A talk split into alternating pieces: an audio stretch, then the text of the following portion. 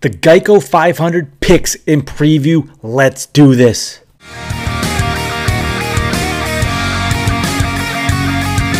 What's up, friend? Welcome to DFS Tavern. I'm your betting bartender, Anzo. Today, we go over the Geico 500 on the NASCAR Cup Series. It's a big one at Talladega Super Speedway. Gonna have to play teams, manufacturers, there's a whole different strategy, which we actually already went over on the first video. Be sure to check that out right up here. If you like what we do here, please give a thumbs up and subscribe so you don't miss a thing. We had a full week of PGA, NASCAR, and UFC for the big event on Saturday night. All our information is free, including our Discord chat, which people are chatting right now already how to select their teams. And we're going to go over it in the heat map right now. Let's head over there. So here we are. We're going to go to the upper left, go to the NASCAR page, and the Geico 500 is already loaded up, as well as the stat model. And you can see the heat map is already loaded in there. We'll talk about all that in just a second. You're going to want to go over to the top right, click on that gray box. It will open up the stat model for you to use, which makes it easier on your phone, your tablet, your computer, wherever you may be looking at the stat model. It's just much easier on the actual device when you open it up. All right. Now, we got to talk a little bit about the race at the Super Speedway at Talladega. We're only dealing with a certain amount of laps, very limited here. When you head over to the right, where you get all our information there, you're going to notice the notes here, and there's only 188 laps. We don't have many races that are like that other than maybe Daytona or road courses have low amount of laps as well. But we're going around in circles and it's 180 laps broken into 60 laps for the first and second stages and then 68 laps for the final stage, only giving us 131.6 dominator points. we're not focusing on dominators, we're focusing on those drivers that are down lower that can give us good placement differential. And you'll notice that as part of the heat map, we basically have our GPPs in blue, our dominators in purple, our pivot plays in yellow, and our safer cash type of plays in green maybe some core plays that you can use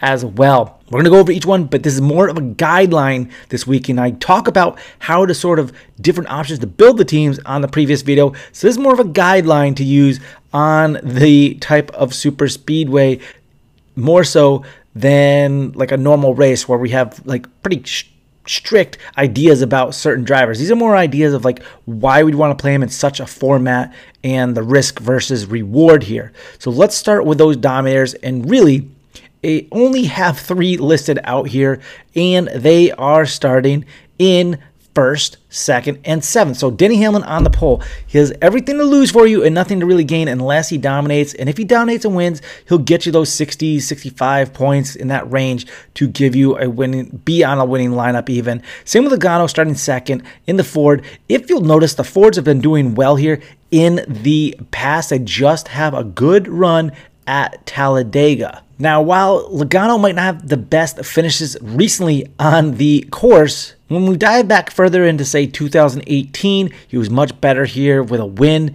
and a fifth place. So uh, maybe can bring back those days. I don't know. He's got to run with his teammate well. And here we are, Ryan Blaney starting seventh, who, if they can team up together, is another type of dominator option up top. Blaney has led laps in the last five races at Talladega. So hopefully he can keep that trend going, get some dominator points, starting for seventh.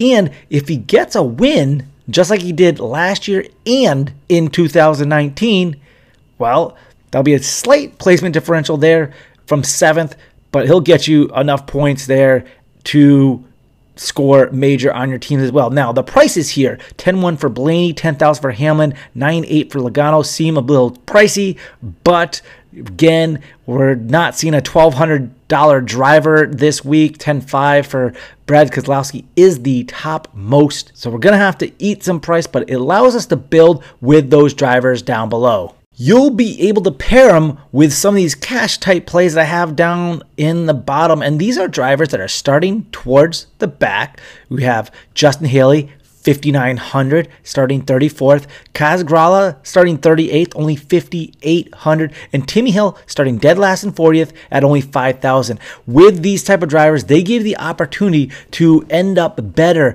than where they start. And we're going to mainly focus on Kaz Grala here. Now, although this is Grala's first attempt at the NASCAR Cup Series at the track. He has done well here in the past on Xfinity and trucks. Last year, he took off in the truck starting 28th and ended up finishing 9th. In 2018, he started 33rd on the Xfinity circuit and finished 20th. So he's doing better than where he's starting from again, starting in that back position in 38th. I think gives him a lot of opportunity to do better than where he's starting from, just avoid some of the wrecks.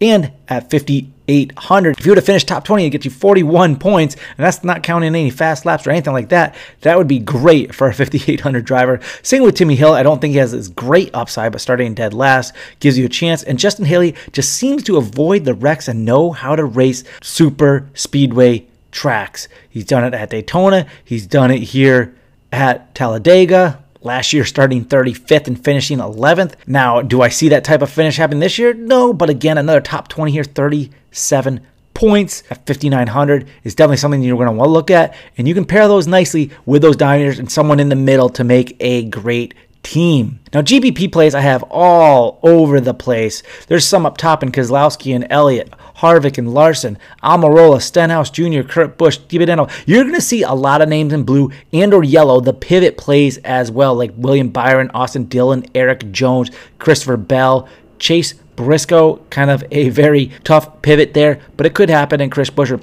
These drivers are labeled as such because I think the drivers in blue have a better chance, the actual GP plays have a better chance of paying off for their price, whereas the ones in yellow are a little bit riskier depending on where they're starting. Like Christopher Bell starting six has a lot to lose you there. I don't think he'll come with much ownership. Many people will probably just outright fade him. Although he's written down as a pivot, might not take him to be perfectly honest, although we know he's in a great ride. The reason Kyle Busch is on this list, starting ninth at 9,200, just a little too pricey maybe for starting ninth, and how he's been running lately, just not the best. So things like that, that I look at the difference between going GPP or pivot on these plays. Again, this is a little bit different than normal videos and how I talk about all these drivers and why they're in certain areas. Do the homework, look at where the payoff is for the price. We'd love to get 4X, but in this type of race, getting 60 for your top couple drivers is really, really great. Again, we say about three to five will get 60 points or better, not many more than that. And then everybody else you can get in the 40s would be excellent if you can make that happen. It's just that the final scores will be low compared to normal track racing. It should all make sense. We have limited laps, again, only 188, so not a lot of dominator points to be passed around.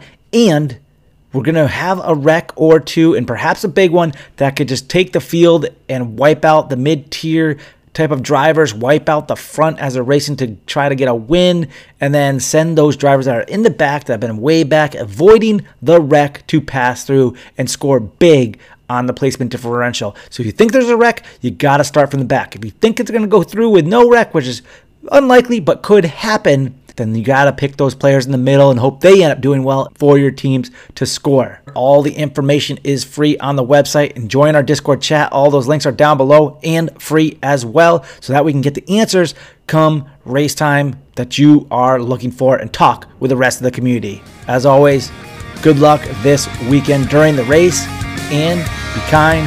Love you all. Let's do this.